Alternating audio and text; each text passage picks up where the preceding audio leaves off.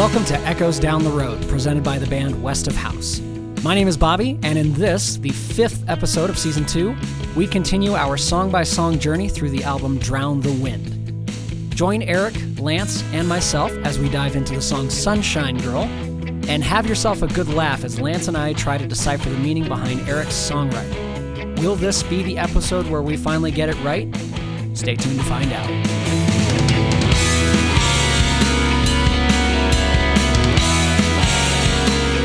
Well, welcome back, Westies. We are here joining you for episode 5 as we break down Sunshine Girl. And we are a power trio once again tonight as some member who beats things, his drums, that's what he plays, was kind of a no-show with a late flight. So I am Lance, joining you and introducing this episode. And who am I here with tonight?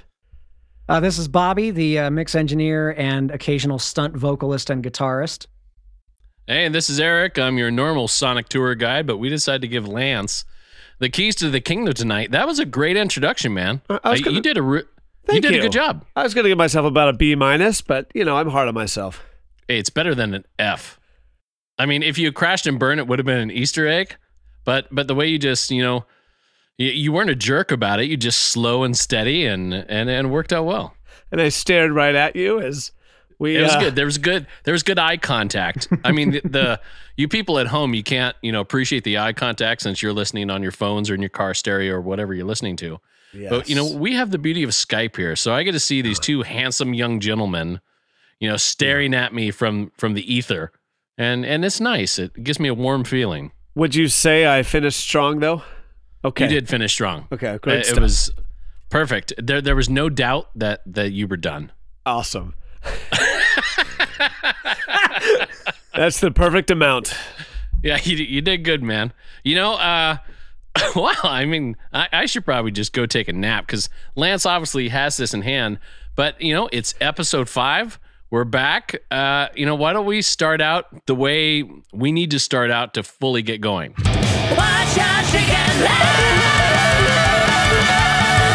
right, so what you drinking there, Lance? Well, let me open this thing. Let's get some acoustics here. Gotta have the sound. Yeah. Oh, it did spill all over my MacBook. Now I no longer am spilling on my wife's. It sounded a little disappointing. So this is, I'm drinking an apple cider, which is not a normal thing I ever drink. But there's a story with this. First of all, it's called Lowball, and there's a bunch of casks on this thing. This comes out of Shacksbury and Whistlepig. It's a barrel-aged highball cider, but yet called lowball. There's a lot of irony there.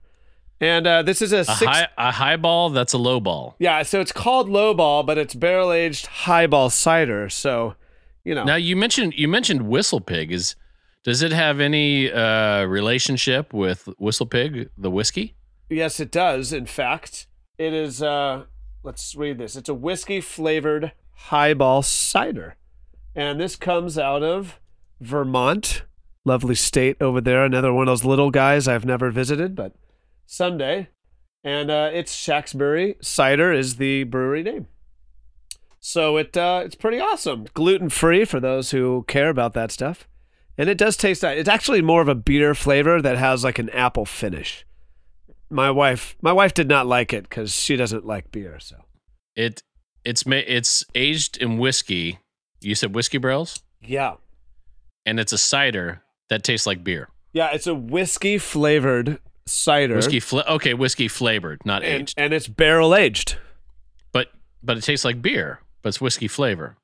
Sure. That's weird. Yeah, and it's a 16-ounce tall boy, so it's actually kind of a fun little adventure that's now foaming in my mouth. Yeah, they're doing a lot there. There is. There's a lot going on. They're not messing around. They really got the whole thing covered. Yes. I'll have to look out for that. That sounds delicious. I like ciders like that every now and then.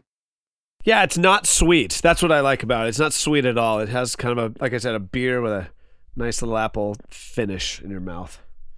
Yeah, the few ciders I've had that I've enjoyed have been more on the drier side. Not too sweet. Overly sweet, and you know, you might as well have a soda. It's... You know, but being a beer and whiskey guy, I don't want a lot of sweet things in my mouth. I want, you know, something exciting.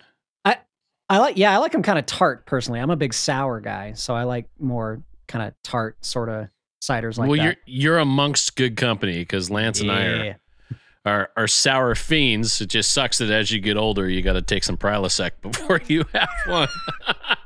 Yeah, that second one really gets you, doesn't it? What is it with, you know, the getting older and the heartburn that comes with sours? It's not fun. I love sours so much, but that's a bitch, man. It sucks. Yeah, the pipes, I think, are corroding or something in there. It must be. As long as the liver's okay, we can keep going. So what song are we doing today? We are tackling Sunshine Girl, are we not? We are. Super excited about this episode. It probably is the most common song when I just have like a quick drive. That's the one I'm going to play. So just like out of the blue, that's your hit single? In the car? It's hard to say hit single. It's more of a mood song for me, like when I'm in this contemplative mindset and I don't have a lot of time or whatever. Like this, I play this one more than probably any other song and on this new album, and it might be my favorite, but it's only because it's almost like I need it more than any other song, and it's not because it's better. It just feeds my soul more than any other song on this album. So is it when you're in a contemplative mood or a contemplative mood? Which one would that be? Gosh, those sometimes can be the same emotion. All right. I would say similar. Contemplative would probably just be one's, it. Of course, you know, said wrong. Well, that's correct. Yeah, Dio. If we've learned anything from you on this podcast is that every episode you're going to mispronounce some basic word. But I appreciate you for it. One, it's good content, and two, it's like, you know, a little character faux pas that we find endearing. Normally, they're three-syllable. Well, not syllables, but the emphasis syllables. On the wrong syllable. Yeah, normally, the syllables. Definitely. Anyhow, all right, we're doing the whole episode like that now. This is what I appreciate about you, Lance. I appreciate that you appreciate me. Oh, he didn't get the reference. I keep trying to get him to watch Letterkenny, but Lance is really dragging his feet there. No, Eric sends me clips. That's all I got so far. Yeah, just don't play him at work. Figure it out. All right, so let's talk about Sunshine Girl. So if you haven't already, this is a great time to queue it up on Spotify or Apple Music or iHeartRadio, wherever you listen to streaming music. And give it a listen right now. So you kind of know some of the things that we're talking about. We're also going to play it at the end of the episode. But there is nothing wrong with a good bookend of Sunshine Girl. So press pause, give it a play. All right. Hope you enjoyed that. This is going to be an interesting episode. And I swear to God, it's going to be shorter than most of our episodes. And that's not a bad thing because I think the point that we're going to get to, we can get to very fast. So we're going to kind of talk about the history of Sunshine Girl. This was written kind of halfway through the sessions for Drown the Wind. It was written in late March. And I wrote the music and the lyrics in the span of about 24 hours, over March 28th and 29th. And interestingly enough, which you guys may not know, this is one of the few songs where the name never changed. You know, we have a lot of songs where it was known as something and then, you know, we became a real title. Like Clouds became Fall Down or Float became The First Time. This one was always Sunshine Girl. That's true. And now that you say that, I don't know, besides a couple of the very, very first ones that you had sort of done, is there any other song that we've ever kept it? Well, I mean, there were some that were done, and we'll talk about that, like next episode and Beautiful Distraction. Yeah. That was always Beautiful Distraction, but that was an older song. Yeah, and Fallen, like you had the bones of Fallen, but the stuff that we've written once we started this whole project, I don't know if there's another one that we've ever kept. I was going to ask, was American always American? No, American was Ride the Tiger. Okay. Yes. Remember? Ride it. Come on, that was last episode, man. I guess it was just last week we talked about that. Yeah, just last week, you know, was like, you know, 2 months ago because we record with some breaks in the middle. But yeah, America was Ride the Tiger. Okay, but Lance, you may be right. I can't, off the top of my head, I can't think of another song that kept its original demo name. Now I want to follow up with another question, which is probably kind of cheating here, and we are going to get here later, but. you called it Sunshine Girl, and did that then, you wrote this, I know we're going to talk about the music and the lyrics, but did the lyrics kind of, were they influenced by the fact that you kind of gave that little false name initially and kind of went with it from there? So, and we will get more into that. The first, I you know, since I said I wrote the music and the lyrics, you know, very close together within the span of 24 hours, the first thing I came up with was the chorus. The Sunshine Girl, where are you going? Sunshine Girl, where have you been? So that, as soon as I wrote it, that came out. It's awesome. And so I just said, hey, it's going to be called Sunshine Girl. Love it. Love it. Which is good, because every time I said Sunshine Girl, you guys weren't confused. And now that it's on the album, you know exactly which song we're talking about. The first time ever. Oh, nice use of the first time, too. Ooh. I don't even know if you meant to do that. That was kind of meta. Very nice job. I won't tell. I won't tell if you won't tell. We'll get into this probably with some mixing, too. But it's funny you mentioned that, because when you gave me a couple of songs, Float was one of them. And when we go back to post-production at the end of mixing all these songs, we go back to master and sequence them, put them in the right order, and finalize them. Some of them still live under their original fake titles on my hard drive. So whichever one was Float, I know we just mentioned it 20 seconds ago. That would be the first time. That was the first time. It when you put out the list, okay, we're going with this order of songs, I remember... Wait, which one's the first time? Is it Clout? No. Oh, it's Float. Okay, yeah. So because sometimes I still get the fake title even after the song's been recorded, and you're still trying to decide if it should be this line from the chorus or that line from the chorus or these two words that you mention in the second verse or that sort of thing. And yeah, so I appreciate that about Sunshine Girl, is that it stayed Sunshine Girl the whole time, and I never lost it on my hard drive. Is that what you appreciate about it? Well, that's what I appreciate about you. Yeah, I'm looking at my song folders for Drown the Wind, and some of mine are still, you know, the old ones. That Clouds is in there, Float, Slip and Slide, and we didn't even do that one. Spiders is still in there. Oh yeah, Spiders. Oh my! So this is a fun one. We'll talk about it in a later episode. But this one's called Tasty Grub and Grog. Do you remember what that became? Oh, crap! That was that Irish Goodbye? No, this is that? Drown the Wind. It's Drown the Wind song. Apropos? Nice. That was going to be my next guess. Well done, Lance. That was apropos. That was Kevin sent me that sample, and he called it Tasty Grub and Grog. Kevin's names that he came up with, those are always the funniest. All right, Lance 1, Bobby 0. I'm impressed with myself, because what did I get on that last quiz? Like 20% at best? Oh, the quiz in on Nothing Is But What Is Not? Yeah. You got 2 right, just like I predicted. Out of 10. You know, hey, you're 1 for 1 today. That's 100%. So we should probably end the episode so you can finally leave here a winner. All right, so don't forget to check out Drown the Wind on all your favorite streaming programs. And... hit us up on YouTube. Okay, so you know, let's play a little bit of the demo right now, and you guys can kind of hear how little this song changed. So here we go.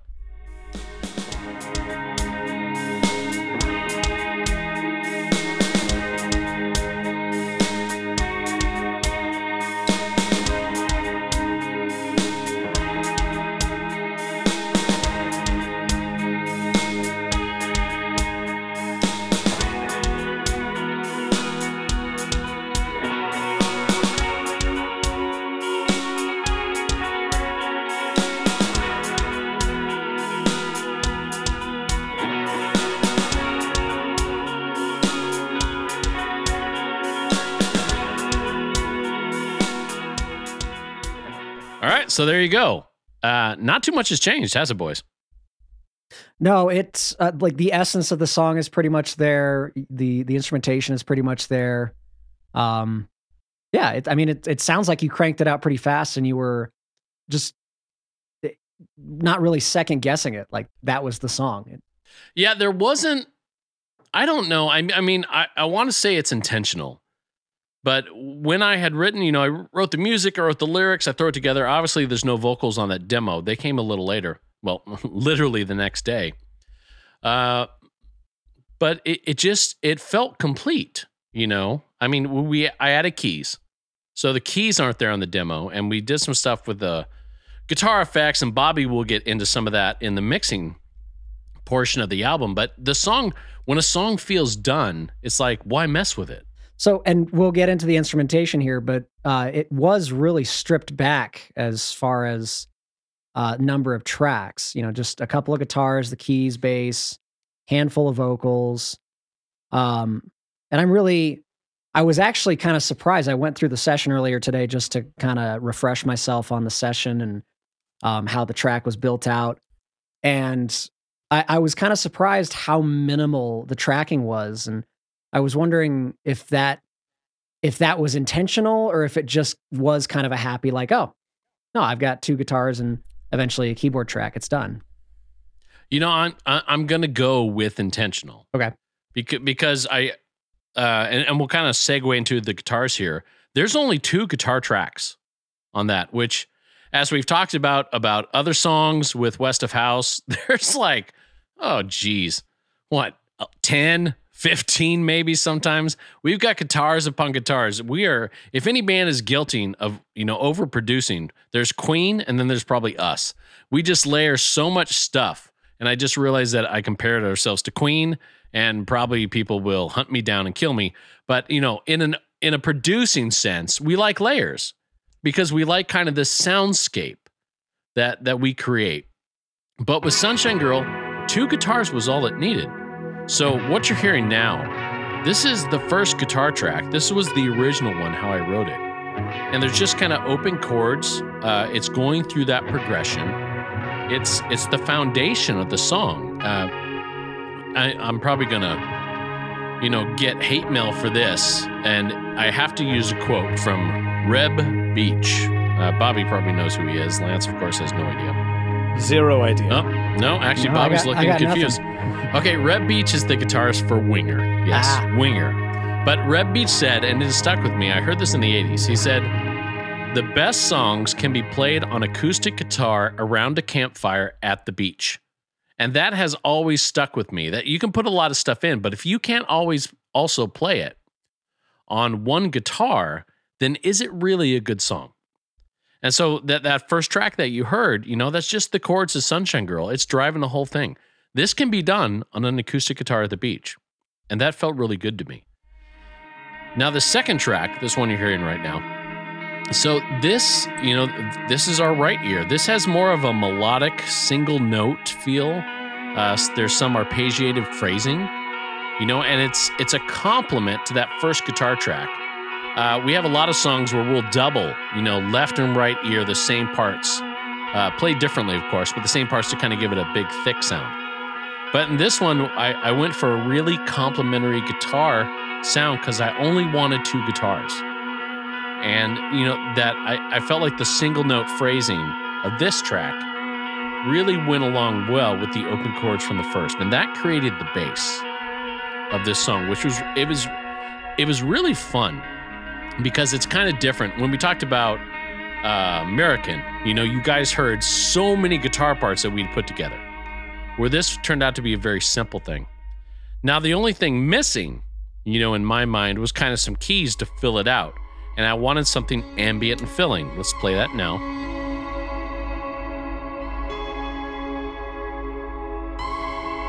There's not a lot going on with the keys, but there doesn't have to be, because you don't want your ear drawn to, you know, some really cool descending lick, which would work in a different song, but doesn't work here. You just want kind of the beauty. It's like, I don't know, it's like a long shot in Yellowstone. You're looking out upon the expanse, and it's just, you don't need a lot of fluff here, you know, to get your point across. And that was kind of what I was doing with the keys here, just creating, again, to use the term that I used earlier, the soundscape.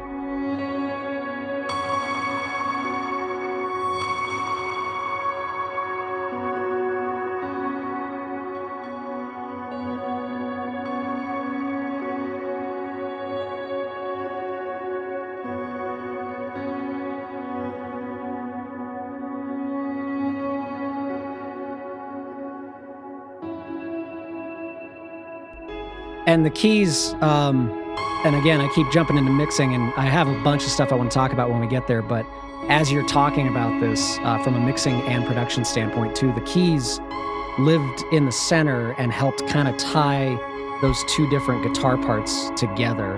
And they almost function, the two guitars and the keys, as one massive instrument, which I just thought was a cool production recording choice.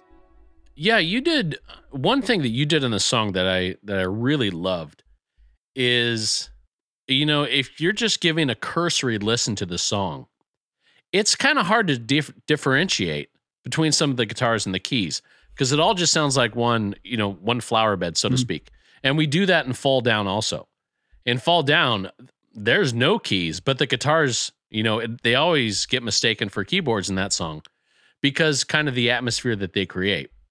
And, you took the three tracks and it sounds huge, when you listen to it. And that's a ton of reverb too. And I am saving that for the mixing because I want to make some points about that. But, yeah, no, the arrangement worked out awesome. It was I like the word flower bed for that. Yeah, well, I won't steal your thunder ahead of time. I keep stealing it from myself. We'll wait till we get to the mixing. But, coming from the songs that, we've talked about on this album so far, this was purposely kept simple. And there's nothing wrong with that. It's easy to get pigeonholed. We could do, we were thinking West of House, let's do 60 tracks in every song and we'll fill it with this. Sometimes you just want to, be able to sense some space. And this song has such a beautiful lilting feel to it that overproducing it, in my opinion, would have ruined it. And I think from a sequencing point too, putting that after both Entwined and American gives you kind of a nice break too with how sort of chill and relaxed it is, sonically speaking. Yeah, it's a good palate cleanser, as they might say. There you go. Yeah, we take people through the ringer. Yeah, no, we kind of invite them in with Nothing Is But What Is Not, and then we just kind of beat them up this upside the head with a 1-2 punch, and now we let them rest a little bit, kind of catch their breath. Yeah, you heal up, especially after American. That's if you really break that one down, as we've talked about, and then you follow up with this one. I like to use this artistic soundscape that this song kind of plays out with, just those three lines that you were sharing. It does carry everything, as you said. It's that bass line, not to be confused with me playing bass, but it sets the tone for the whole song. And we'll get to that when I talk for me, but that's what I love about it. It's so simple, but it's so big, and it has this artsy scape to it that it's like you said, it is beautiful. And I'm not going to try to powder sugar us. It's just the truth. It's a lovely song. Oh, thank you. It may be my favorite on the album.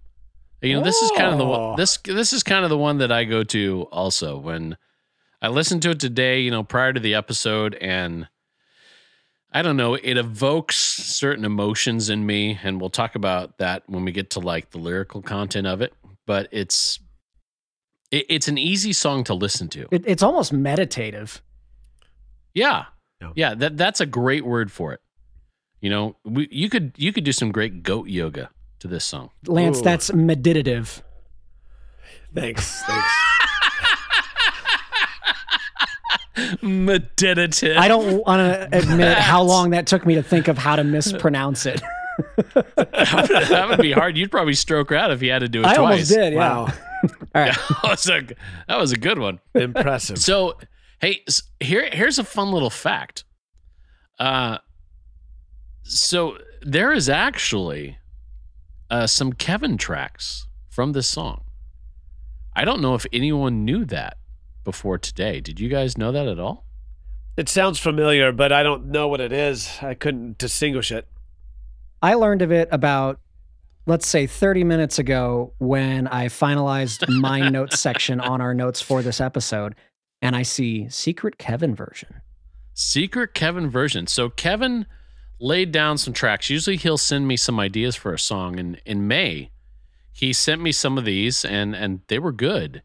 And then his wife went into labor a little bit earlier than expected, so he wasn't able to flesh it out. We had only about 30 seconds of some Kevin ideas.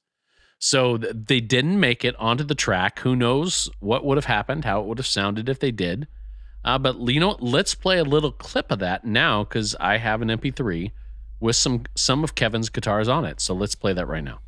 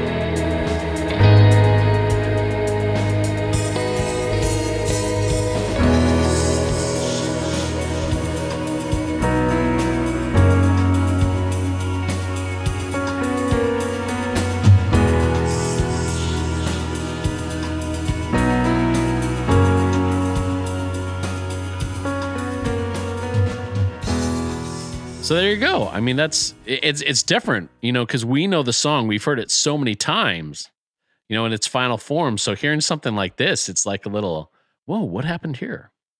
I'd kind of like to, you know, once, if we can ever get Kevin in on that, to kind of finish out and flesh out those parts. I think it'd be kind of cool to do it's almost like a Sunshine Girl 2023. But it's kind of like a reverse Let It Be Naked sort of thing from the Beatles. So now we've compared ourselves to Queen and the Beatles. So reverse Nick. So we put clothes on. Yeah. But you know, like I kind of want to know what a fully use that analogy. Yeah, like where was he? Where was he going to go from there? You know, there's some good ideas there. Where was he going to go? What was he going to do for the chorus? What was he going to do for the bridge? Well, I mean, that might be fun to do a Kevin version sometime in the future. And being like an album person, as I know the two of you are, and, you know, we're lovers and appreciators of music, I love ear candy in songs and, you know, these little kind of extra bits that come in at certain spots. And I always go back to Dark Side of the Moon as like the quintessential ear candy album for me. And even though there are little bits of ear candy just kind of built into the synthesizer, yeah, I'd love to hear what that could have been had Kevin had a little bit more time. And, you know, happy for him to have had a baby. Congratulations to Kevin. But I'm curious. I kind of want to know where it would have gone. It's, you know, maybe we'll find out at some point. Maybe he will dig deep into his bowels and pull out his tasty licks. I think a different Sunshine Girl version, you know, could be in the future. That would be interesting. Not to take away from the version that's on the album, because damn, it's good. It's tasty. It's very well. Speaking of tasty licks, hey Lance, tell us about your tasty licks. Yeah, Lance, tell us what you dropped on this track. Well, that's what's so interesting about that song. As we mentioned, there's so much already there that I knew at this point I couldn't be anything flashy on this one. This is, I gotta find something complimentary. And so you didn't go with bass tapping? No bass tapping. No, God, what was his name? Mark Levin from King Crimson. Did you ever see he had drumsticks attached to his Tony? That's there Tony it is. Levin. Tony Levin also plays with Peter Gabriel. Yes, he did. But he embarrassed yourself. Normally, I would edit this out, but I'm going to leave it in. Just so if you would just shut up, let Lance. Me finish. Tommy's not here, so shut up, Lance. I'll take it. Mark Levin. That's like someone's periodontist. That's not a bass player. Hey, it could have been his son. Anyways. But I don't know if you guys know this, but he was so experimental. He made a 3-string bass at one point. He put like 6-inch wooden drumsticks on his fingers and put like Velcro on it. And he was basically playing the drumsticks on a bass, but he needed the space. That's why it was only three strings. Anyways, he was kind of a iconic weirdo, but a fun guy to listen to. So I don't know how the hell we got on that tangent. But that being said, the verses as it starts out with are, for me, a very hypnotic lead line. Eric has some breathy vocals, which, like I said, are very beautiful. So I knew at this point I couldn't do anything fancy or flashy in this regards, but I needed to find a low end for those verses. I wanted to add some darkness, and that was only because the chorus lines to me were so uplifting. So I needed to find something in the notes that could be that darker side of things to then shift gears for the uplifting chorus, which I was thinking they're very angelic and uplifting, and I can't wait. Angelic. You're just like, I mean, you keep going higher and higher to different levels of heaven. I'm just saying, like, it's so breathy and beautiful, and that's why I'm so interested when it's always a reveal on these episodes what the hell these lyrics mean, because Eric keeps everything in a tight-knit little box. So maybe I'm misreading that, which I often do. But my favorite section, at least musically, the bridge was the only time I could really interject anything that was a little more fancy during Eric's. He didn't use lyrics, but his hoo-ah, all that kind of stuff. Oh, please, God, do it again.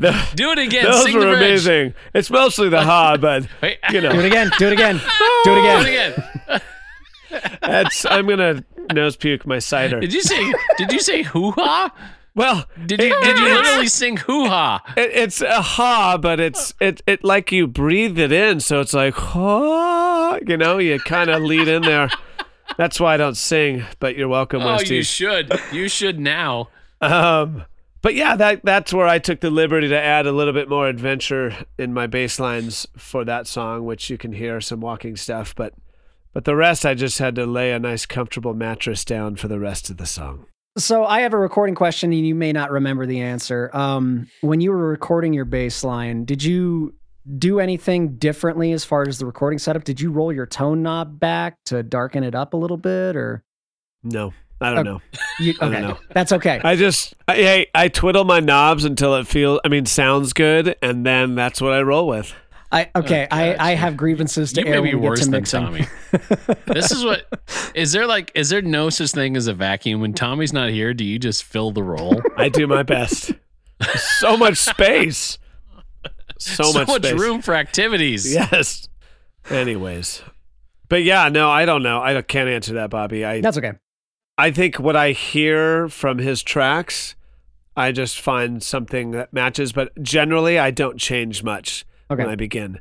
I mean, minus some of the songs where we're playing like some patches with fuzz or stuff, but right. But when I'm playing lines like this, generally there's only one or two different audio settings that I use for my recording that I use, and just keep it super flat and dry and just let the fingers preach. Okay. I have grievances to air when we get to mixing, but I can't wait. Speaking of grievances, Tommy played some drums. I want to go back to "Let the Fingers Preach." That's good. I like that. That's a good statement. That should be the name of the next album. Let the Fingers Preach. Let the Fingers Preach. So, again, Tommy still hasn't shown up. Not shocking. Which is kind of a bummer. So we talked about in episode 1. How 1A, since we separated episode 1 into two parts, but we talked about how Sunshine Girl, those were my favorite drums on the album because he did some really cool things on this. Do either of you guys want to kind of speak on that? I could, because I just pulled the session back up to refresh. I think a couple of the more interesting things he did was the not straight beat. It was not a straight 4/4. You know, kick snare type rhythm. The snare is late. The snare is only on the 4,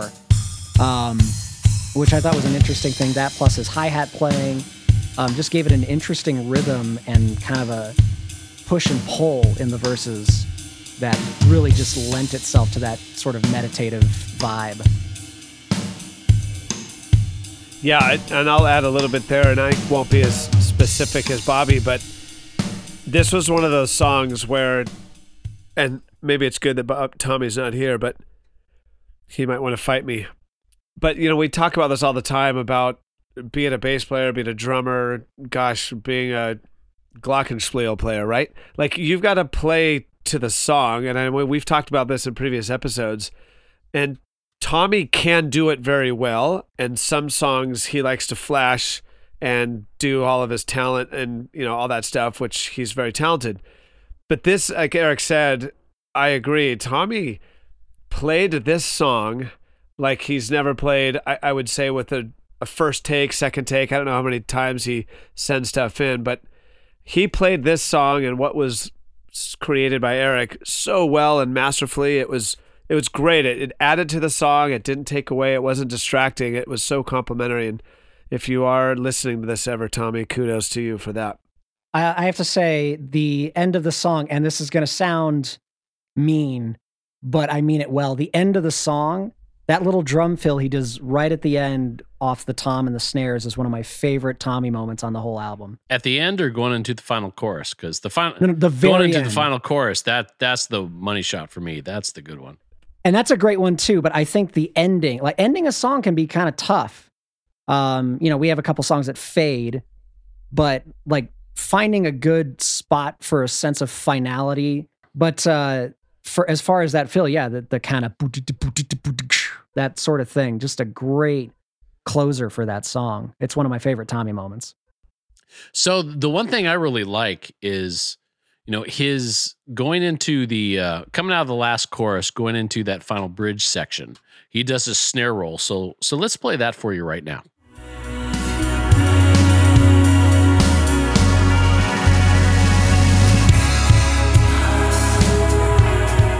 So, and now what Bobby's talking about, he's talking about this little beat at the end, which is kind of cool. He does this little fill. So let's hear that.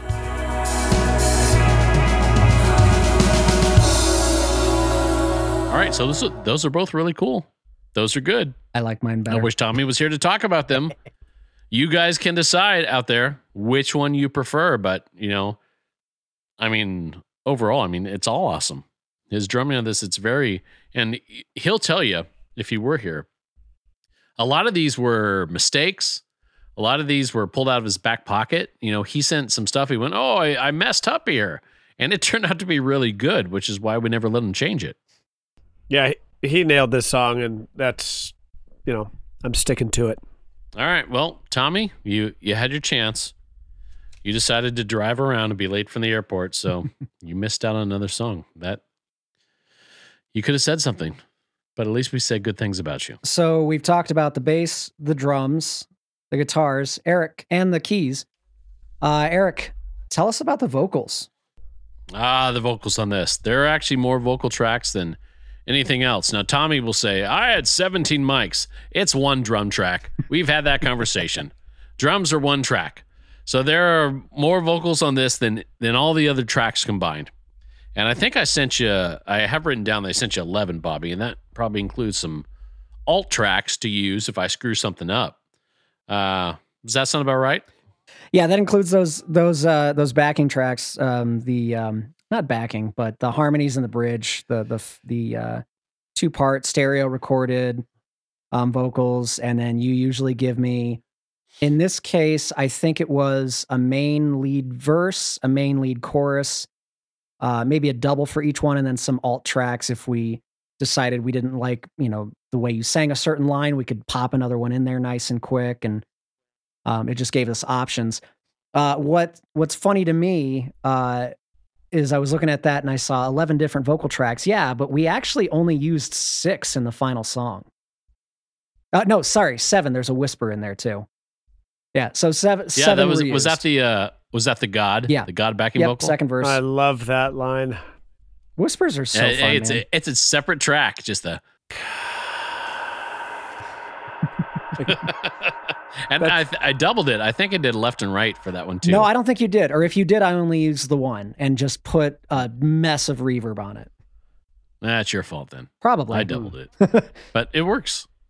What I hear, as long as it sounds good, that's all that matters, right? That's true. That might be my favorite lyric, which I know we'll get to later, but that's not, that would be a word. I know, but like it's because of that track, the way you said it, and it's so cool. Anyways, I love it. No, it's cool. I mean, with this one, and I think Bobby's got some notes on this too, but it was interesting. I set out, and this was very intentional from the start. I set out to do a song entirely in falsetto. Now, if you listen to season 1, I think the Carry Your Dreams episode, we talked about how, you know, falsetto singing for a guy, it's a very vulnerable thing, you know, because you really put yourself out to, because I'm used to, I mean, I came from metal. I came from being big voice, booming, you know, I open my mouth and the back row is going to hear it, even without a mic. So to do something kind of this intimate, like Sunshine Girl, and to purposely do it in all falsetto, which is a different, you know, timbre to the voice than, you know, a lot of people are used to. You know, it's something that, maybe that's why this song resonates with me so much, because it's a very vulnerable vocal part. Shine down, little star.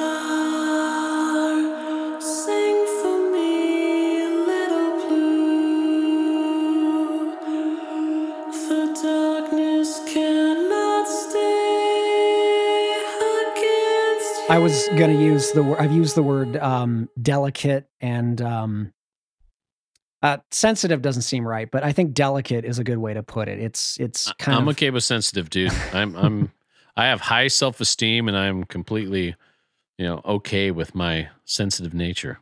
Any singer, I think, any singer who normally sings in kind of a belting, very powerful, loud and kind of, I mean, hard to miss voice. Eric, you and I both were very loud singers normally.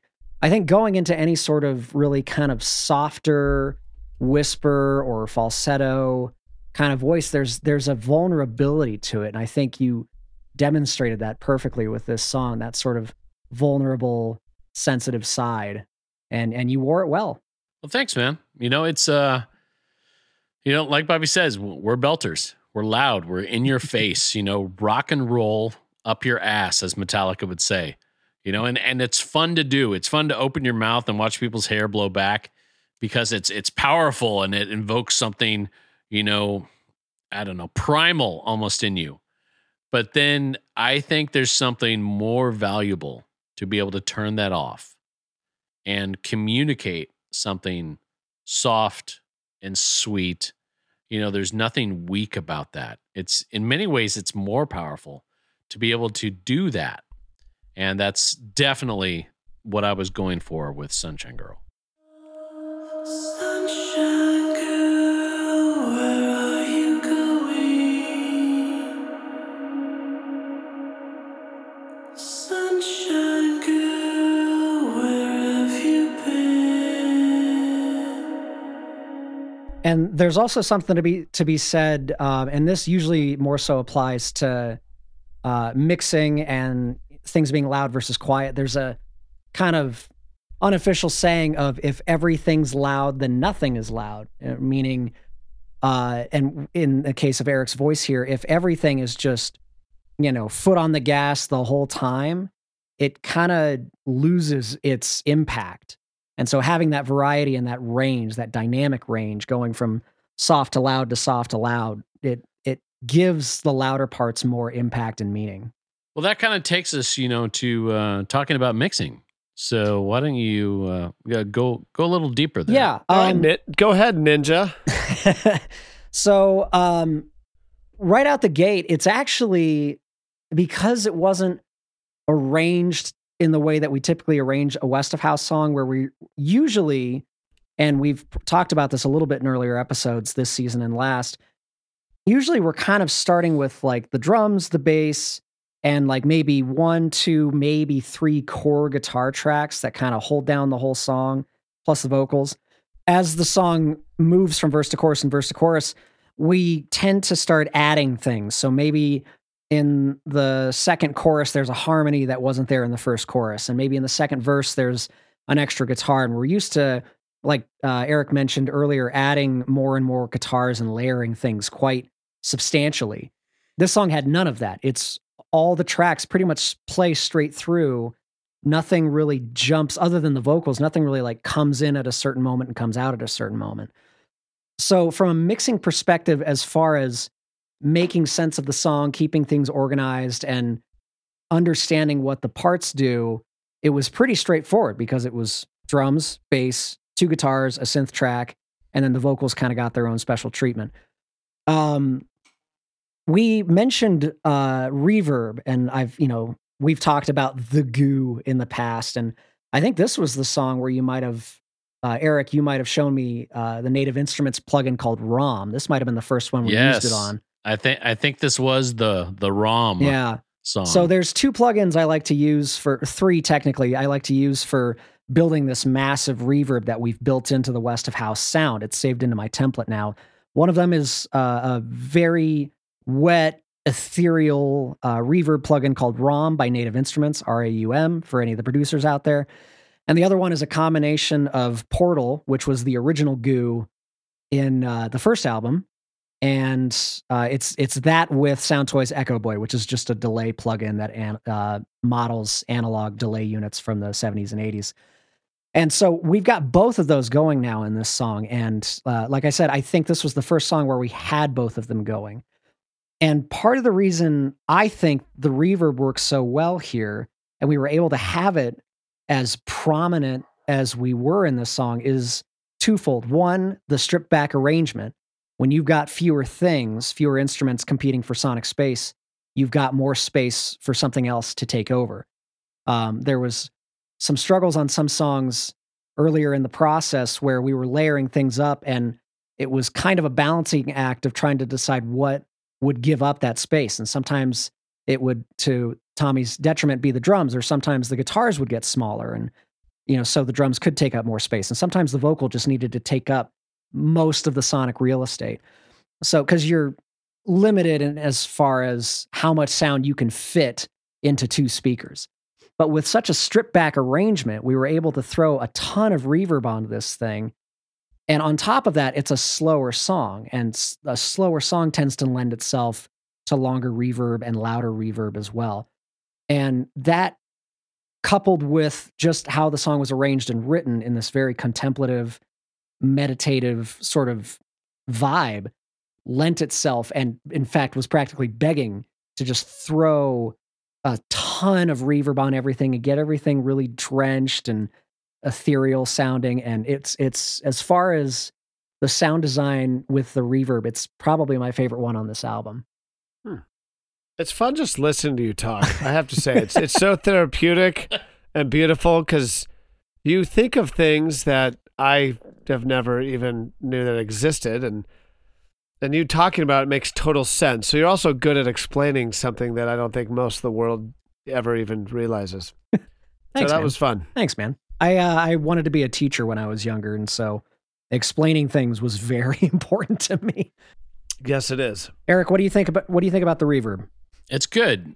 I mean, what do I think about reverb? More. It's like that Kylo Ren, gif from Last Jedi where it just screams more. On this one though, the mixing is so good. And it brought the song home. And like we talked about in the beginning, there's not a lot of tracks, but it's so big. And you turn it on and you just kind of get sucked in to this atmospheric, it's like a painting almost. And you get drawn into different parts of it. But in its essence, it's this, I'm going to use a term, I don't even know if it's real or legitimate. It's the experience of the whole. WHOLE. The entirety of this song. It pulls you in, and it takes you there, and it's a warm, inviting place, and it's, I don't know, it's perfect. I know it's hyperbole. I say it all the time, but there's something about this song. It's why it's my favorite song on the album. So, and going back to the few instruments thing, I almost kind of look at, you know, when you from a mixing engineer and producer perspective, generally speaking, if you're putting reverb on something or you're putting echo on something, it's not meant to stick out so much as just kind of enhance whatever is going through it. So you put reverb on a snare drum, it makes the snare drum sound huge. But I kind of treated the reverb, once I got it up to the level where we eventually ended up leaving it for the song, I kind of treated it like its own instrument. It was like having another keyboard that was made up of a reverb of your voice and the guitars and the existing keyboard track. And it just kind of became like this fourth melodic instrument. So that was super fun for me. I kind of borrowed that from, if you listen to the first Hozier record, you hear a lot of similar thing as far as just reverb all over the place, acting as another melodic contribution to the sound rather than just being an effect of putting somebody or something in a space. So that was kind of the inspiration for that. Do we have to give credit to reverb now on NASCAP? That's just all reverb. Doesn't matter which plugin it is. I'll get back to my notes. Written by Eric Beeger and Reverb. Reverb. Reverb. It's reverb lens. It's French. It's French. Yeah. It's originally. Jimmy Coke. So I mentioned, I asked Lance about the bass early on, and I've forgotten I'd done this until I looked at the session again today. So the reason I asked about that was because this bass, and I've talked about your thunderous lows, your very thunderous bottom, in the past. But this song, particularly your bass line, sounded like it didn't have a ton of the kind of higher frequency of a bass, which is usually mid-range in the broad spectrum of things. We're talking, if you want to get super nerdy, we're talking like 500 to 800 hertz. Your bass was really mostly sub, like really, really low frequencies without a lot of the detail that you get in the upper mid-range. And so that was why I was asking about the tone knob, because it sounded like the tone was rolled off and you just found a very dark, warm tone that definitely fit the song. I had a bit of a tough time getting some definition of the notes. When mixing bass, it can be isn't always difficult to get that to translate across smaller speakers. So you've got a thunderous low bass line that works well if you've got a good hi-fi system or a good car system or some system with a subwoofer. But, you know, a lot of people are listening on earbuds or even their phone speakers, which, listen, you do you, but you should really experience a West of House on a good set of speakers or headphones. But you still want the bass to be able to translate and be at least heard a little bit on a phone speaker that can't produce those lower frequencies. So you usually end up treating the mid-range so it kind of comes through where you hear the bass on those small speakers, and you're almost like faking the sense of having a low bass on that small speaker. What I actually ended up doing was I duplicated your bass. So you could have done the trick you have, Lance, of just recording your bass twice, because I duplicated it anyway. So you would have saved me a copy paste. That's a quad bass then? Yeah, no. So what I ended up doing, and I've done this a couple times before, but slightly different. So you can duplicate the track and you treat the low end of the bass. You'll like filter out everything above a certain frequency. I'm going to arbitrarily say 400 hertz. And so you're only working with the very low end of the bass, the part that you're actually going to feel in your chest if you've got a subwoofer. And you treat that, and specific to this song, your bass playing, it's a very slow kind of quarter note or whole note part where you're just kind of holding a note, and then you move and hold another note. Whereas something like Fall Down, you've got a much busier bass line. With you holding out those notes, I really wanted that bass to remain solid throughout the entire duration of each note, instead of like, you play the note and you kind of...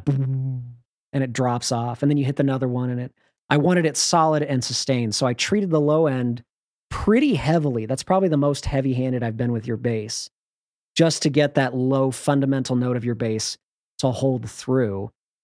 And then on the other duplicated track, I filtered off those lows that I treated, and I think I added a little distortion. It doesn't come off as distortion when it's in the mix, but that actually helps the kind of more mid-range frequencies that tend to gel well with guitars poke through a little bit on a phone speaker. So, and you hear the note more than you feel it in that range. So your bass gave me some trouble. I ended up, getting it able to work, of course, but I had grievances at the time.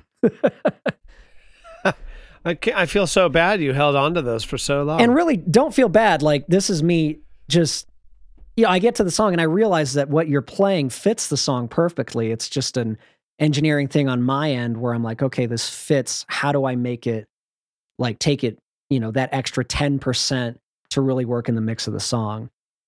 Sound correct. And like you said, thinking about the consumer with whatever the hell they're listening with. That makes a difference, obviously. Headphones are probably the most common.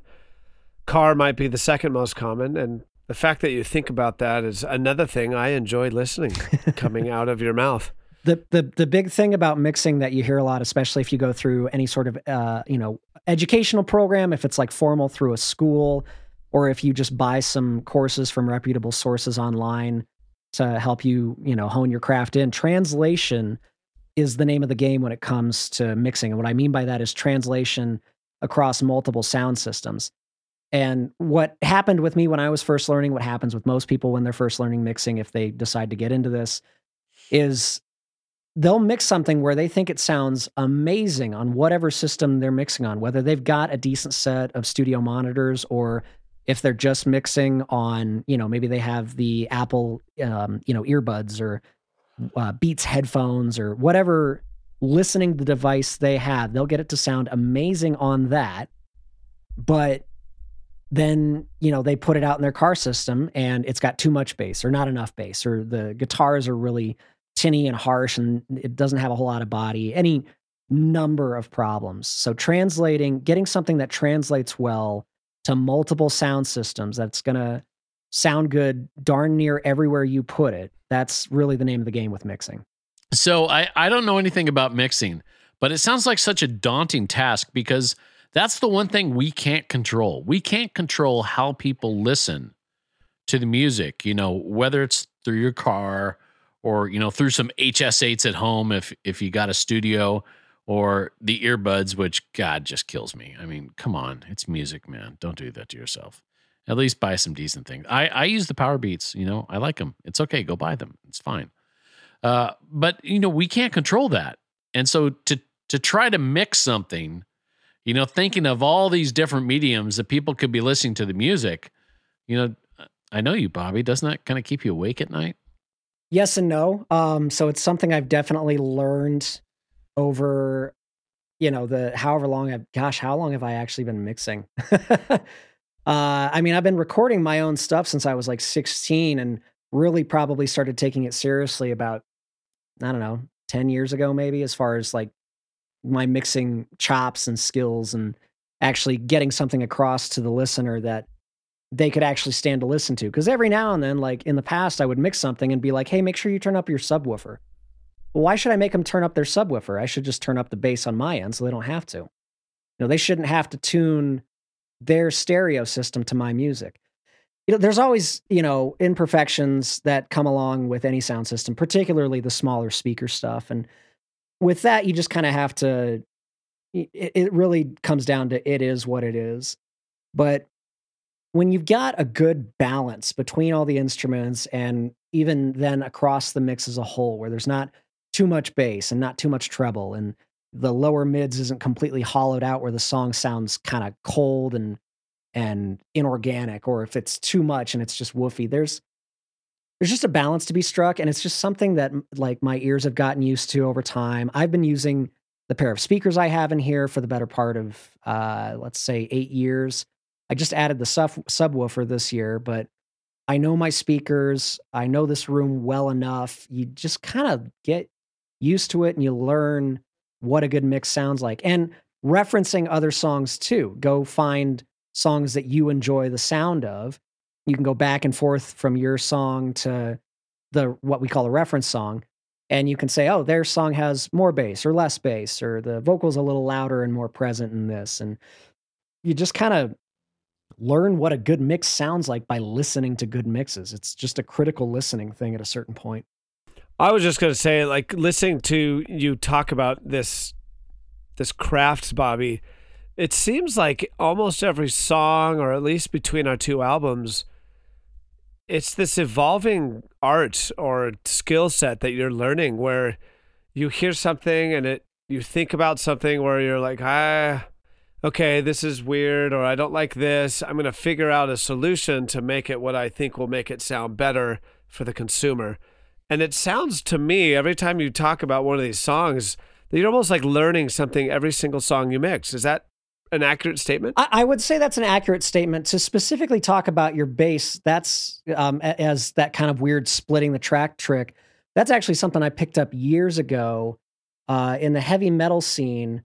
Typically, we're talking like thrash metal and progressive metal, just modern metal sort of thing. What's typically done with the bass is similar to what I did, but more drastic, where you've got one track that's all the lows, really clean, and compressed so that it's rock solid and even, and you just hear the bass and feel the bass the whole time. And then in the upper mids, you do heavy distortion, like a cranked Marshall amplifier distortion. And you use that as sort of the grind, where you get more of that, the pick definition, because it's usually picks in metal bass playing. And so splitting the bass like that is a trick I learned a long time ago. I just toned it back, 7 or 8 notches for West of House, but I still, the result I got was what I wanted, where I wanted a solid low end and upper mid note definition. That's an old trick.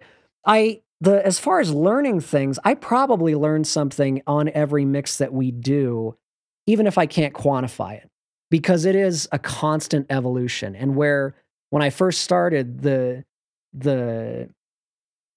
progress I would make would be leaps and bounds at first. This first mix I did was okay, but then, I learned something there, and the next one, like, suddenly the drums didn't sound like absolute crap. And so I kind of got that down. And then the next one, the guitars sounded better. And the next one, I finally figured out how to make a vocal, stay up front. And, just kind of these major chunks. And then as you keep getting further, and I'm sure anybody who does this professionally will tell you, you get to a point where it's very small increments. It's not a stop. You're not done learning. You're always learning. But it's every little bit is now, we're talking 0.5%, 1% improvement. And sometimes that's obvious when I go back to, especially like Fallen. If I go listen to Fallen, the first song we mixed together, and then I come back to, I think was Apropos, the last one we did for the album. Yep. I think it was Apropos. We'll say it was Apropos. The difference between those two, I can hear night and day, but if I listen from song to song, from Fallen to Voyeuristic, on down the line in the order that we did them, it's not immediately obvious until you do the major jump from the first song to the most recent one. So you're saying there's a Crescendo of Silence remaster in our future. I have considered it, if anything, for my own sort of challenge, especially now that I have the subwoofer in here. I can get Lance's bass and Tommy's kick drum hitting just right. So that might happen, 2023, 2024. And we'll call that song Grub and Grog, just to be clear. As far as Tommy ruining things, actually, he did have me fly a couple crash hits into the middle of the choruses. So you had mentioned Tommy having played some parts and then coming back and saying he made a mistake, but you said, no, we're not changing it.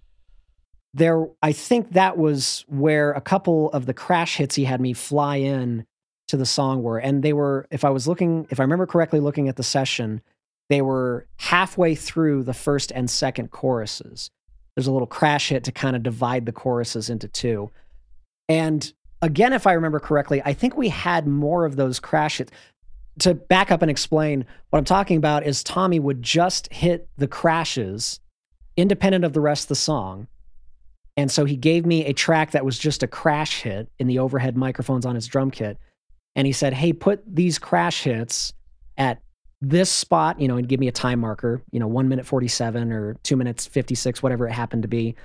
and he'd say, put them here, here, here, and here. And I think over the course of the mix revisions, we pared that down to just the two that ended up in the final song, both halfway through the first and second choruses. So Tommy did give me a little bit of work there, but I mean, it's literally just copy paste and then, you know, fold them into the mix to make them sound like he actually hit them in the moment while he was playing instead of them being added after the fact. It's always interesting when you add something after the fact, because I mean, and I make fun of Tommy for this, and you know, he's a drummer, so he thinks drum things, and I'm not a drummer, so I make fun of drum things. But it, you know, he'll say something, and in my mind, I'll be like, "No one's going to know, man. You know, you might, but no one's gonna know about that crash hit." Well, now everybody knows. Now they're judging you, Tommy, from beyond.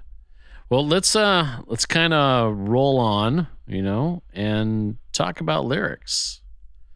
So this is an interesting one, because I'll be honest. You know, I put a lot of multiple layers in most of our songs, and this is one where there are not multiple layers. So let's hear what's on your minds. You or me, Bobby? I just did a bunch of talking. You go, Lance. Well, I don't. There's only pieces of it that I wanted to talk about, and I always just want to listen to Eric tell all of us, Westies included, what the hell is going on in his brain, his dark brain that he often draws deep waters from. And I already made one mention about the chorus, but just starting off with the verse, though, I have no idea what the hell you're talking about. The title, Sunshine Girl, comes off really happy and warm and positive, but I'm going to guess that it's not. Sunshine Girl, where are you going? Where have you been? And so obviously there's some dissonance going on with the two people involved. But who's the little star? Can I do like a news interview with you right now? The little star is that a person? Is that an idea? So I kind of don't want to answer that question yet, because the second I do, there's no more mystery to the song. Okay, that's fair. Because once I answer that, it's totally obvious. And you are a master at writing songs that you want anybody's version to be their version for their own ownership, right? Like, and I get that. So I don't want you to spoil anything. So that's an artistry that you master for sure. Yeah. So I think I have an advantage over you, Lance, because I have an Instagram account. And I follow Eric on Instagram, and he follows me. And he's about to ruin it. He's about to ruin it, ladies and gentlemen. So it's okay. You can go there. Are you sure? Okay. Yeah, it's okay. So because I think we're going to blow Lance's mind. So it's I'm pretty sure your oldest daughter, when she was heading out to school, out of town, out of state. I don't know if you want to disclose, for personal information, but your daughter leaving the state for college, and it's about your oldest daughter, yeah? Because you posted "Sunshine Girl" in reference to her at some point. Well, you're one third right. That's pretty good. 1/3 right. So "Sunshine Girl" is my actually my wife came up with it. It's our nickname for Kyla, our middle child, and she is known as our Sunshine Girl. So there's actually, it's interesting, Lance. Sometimes I write and there's multiple layers, and this means this, and this one is so basic. It's just a song about Kyla. So the little star, that you refer to is Kyla. Nice. That first verse, shine down little star, sing for me little blue. The little blue refers to the color of her eyes. And that kid, and Lance, you know her pretty well. Yep. Where I say the darkness cannot stay against you, my love. This is a kid that just radiates joy, wherever she goes. And, I'm eventually on all our albums, I'll have a song for each kid, but this one was hers. So I was very, intentional. It's very simple. It's repetitive. The song is intended to wash over you, kind of along with the music. The lyrics go along with that, and that's why I repeat, you know, Sunshine Girl, where are you going? Sunshine Girl, where have you been? Because this is the kid, you know, that's always by my side. She's definitely my most affectionate. That comes up in the second verse. Grace, laugh with me. In your eyes, I see God, which we do in our kids. And I say, don't let go, because this kid, she's always wrapped around me. Which is, I mean, as a dad, it's awesome because she's 16. And to have a 16-year-old that is so affectionate and, you know, is wrapped around daddy and doesn't want, you know, to let him go. I appreciate that as a father because normally, you know, your kids grow up and they kind of, you know, move on. My oldest is in New York now. You know, my youngest is doing her thing. But Kyla's, she's Kyla Koala. That's what my wife calls her because she's always just hanging on you. And it's, you know, it's never annoying. It's never annoying. And that, you know, that's it. That's literally all this song is about. We had one reviewer really try to go deep into this. It's like, oh, Sunshine Girl. And, you know, she's been done wrong. And there's this darkness. I'm like, no, man, there's no darkness here at all. It is literally the simplest meaning song I have probably ever written. I think the vibe of darkness might be coming from the fact that the verses and the bridges are centered around a minor key. And it does sound kind of haunting. So it's interesting to hear. I mean, I had the inkling, as I mentioned, but it's interesting to hear how much of a positive, adoring song it is to and about your daughter. That's super fascinating to me because the music kind of contradicts that a little bit. Well, and that's the fun thing about being a writer. I mean, you take a song like, well, we haven't gotten there yet. So we have another song that we'll talk about yet. It's in a major key and it's very happy. And it's one of the darkest things I've ever written. So I do kind of find joy in taking a song.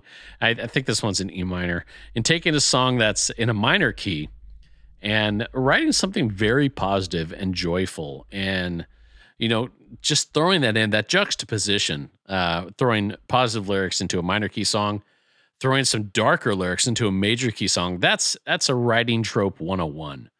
You know, it's something that all writers out there should be trying to do because you don't want to necessarily spoon feed your listener.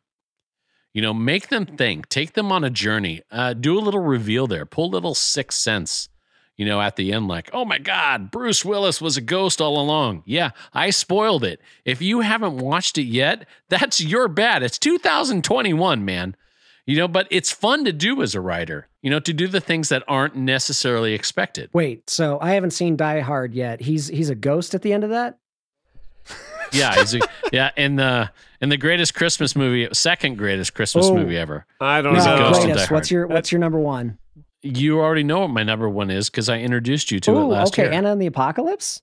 Absolutely. Anna and the Apocalypse is the best Christmas movie ever, hands down. It's good. I wouldn't put it at number one, but I would probably top it's five. Number one.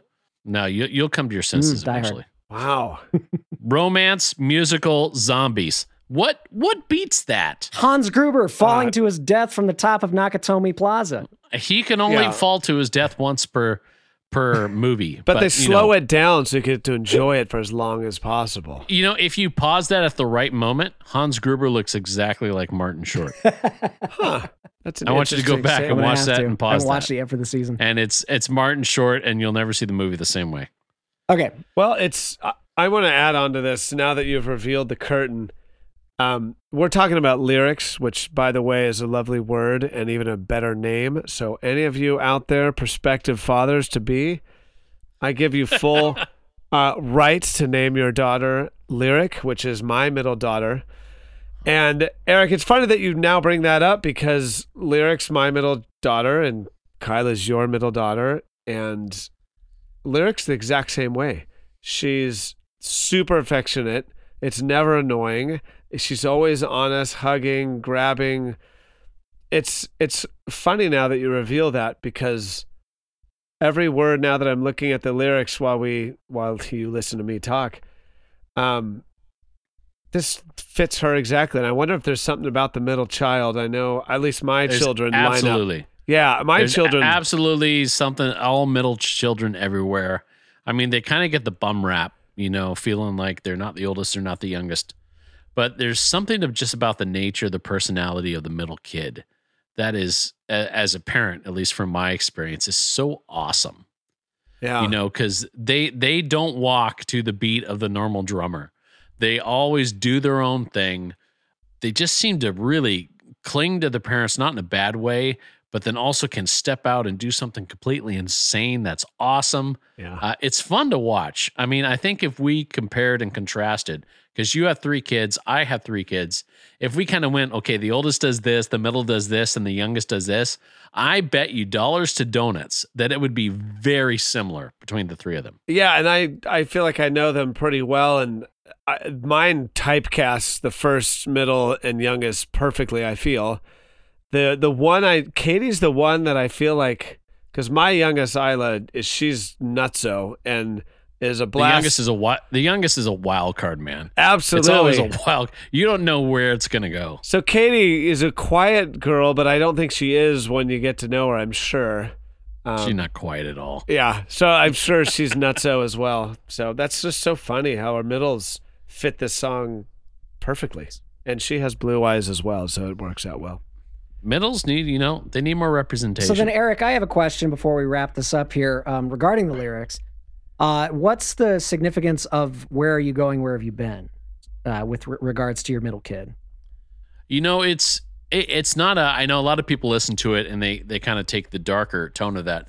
There's nothing darker. It's just kind of with that kid, with Kyla especially. She's always doing something that, you know, surprises me. I'll give you a perfect example. And it's silly, but it's wonderful. So she got her first job recently and, you know, started getting paychecks, and that's awesome. So my wife and I are sitting down to a meal. We hear the Amazon guy drop off a package. We don't really do anything about it. We hear the door open, and the package is gone. So the door opens, and Kyla walks into the room in a full head-to-toe lobster outfit. She's dressed up like a freaking lobster.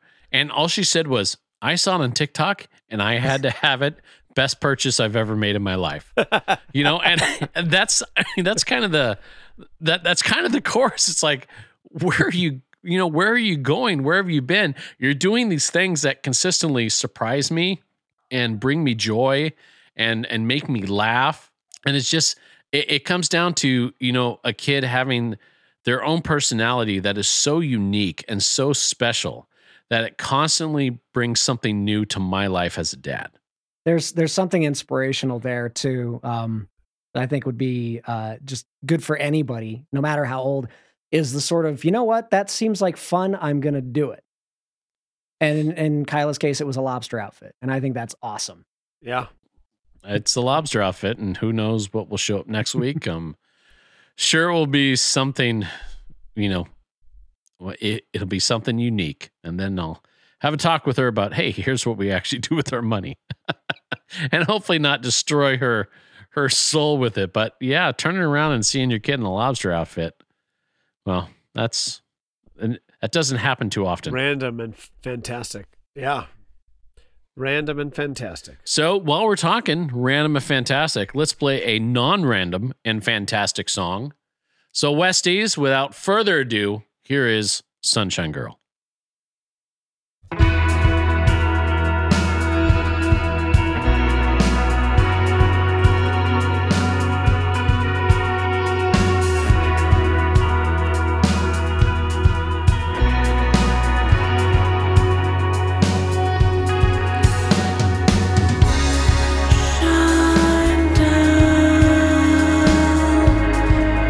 Little star, sing for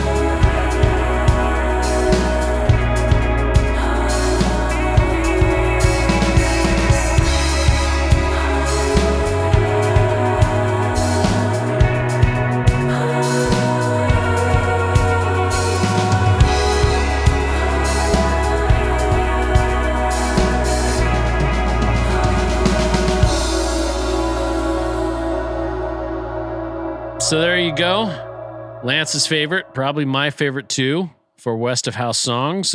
Closing thoughts before we get out of here and look forward to the next episode, gentlemen. Yeah, I think it's a change up. That's why I love this song. As you mentioned, I think it's my favorite, though there's a few others that are so fantastic, but it's just simple. We've mentioned that in this episode. It's beautiful. Now that I know it's about our middle daughters, I'm glad I knew that. Now I can think of Lyric and Kyla every time I listen to this, which, again, I love it. There you go. You have my permission to steal it, you know, and sing it to Lyric. And when you do, please record it so we can play it on the podcast. Because we've already had Tommy sing Carry Your Dreams on here, which was, wow, you need to go back to that episode, folks. But you singing Sunshine Girl, and you got to do it in falsetto too. Well, plus the, right? I got to get into so that. So I want you to record that to the song so I can drop it in place of Eric's vocal, because I want to hear the Lance edition of Sunshine Girl now. It'll be beautiful. I'll mix it and drop it in. I'll auto-tune the crap out of you if I have to, man. Or I won't. No, yeah. Don't do that. It needs to be pure and beautiful. I don't know. I think Lance having the T-Pain effect might be kind of funny, though. That'll go platinum. Oh, well, maybe we'll do. There'll be two different versions. We'll do a maxi single with this song, with like the Kevin version, the Lance T-Pain version, the Tommy crying in the bathroom version. You know, it's going to have like 5 different remixes on it. As far as my thoughts, I mean, it's a great song. I have my favorite on Drown the Wind, and we'll get there eventually. But this is up there. It's a fantastic song. I love the moodiness of it. Oh, we haven't gotten there. We haven't got there yet. No, we'll get there. I'm intrigued. We'll get there. You know what it is. I mentioned it, and we ended up not. Yeah, I forgot. Okay. So this is. You know, it's kind of the fun of having the terrible memory. I get to enjoy the surprise again. At any rate, it's a fantastic song. I'm glad we had the chance to talk about it. It was good. And, you know, to you Westies out there, thanks for joining us again. As always, this was a fun one. The opportunity for us to get together, to talk about the music, to have you guys listen, and to get your feedback after the episodes. That's really rewarding. And we never take for granted the fact that you guys are giving up your time to listen to a bunch of dudes talk about music that they love. But I think it's because for whoever you are out there, music has to be in your soul, and it's the core of who you are and kind of sets the stage for how you live your life. And we definitely, we relate to that, and we're good with it. But, you know, we got to close out with all the commercial stuff because, you know, it's the thing to do. So next episode, Beautiful Distraction. That's going to be a very cool episode. You're going to hear some cool secret facts about that song. And unlike Sunshine Girl, there's a ton of layers. There's a lot going on. It's definitely going to be worth tuning in. If you haven't already, make sure you subscribe to this podcast. Subscribe to Echoes Down the Road on whatever medium you listen to it. And you can also find us on social media. You can find us on Spotify, on Apple Music, on Bandcamp at westofhouse.bandcamp.com.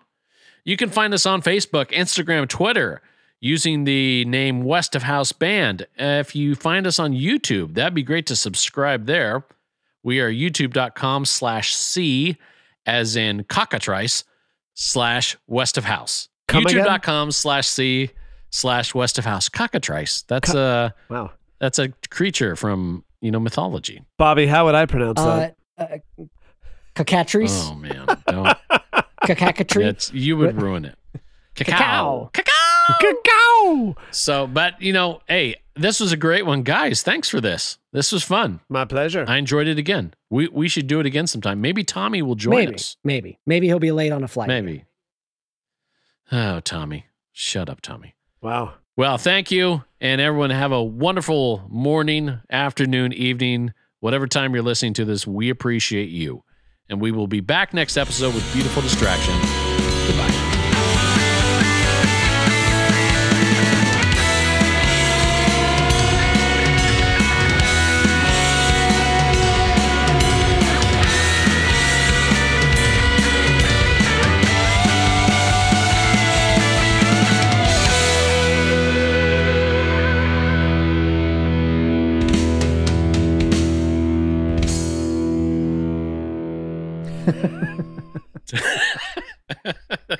Awkward pause for effect.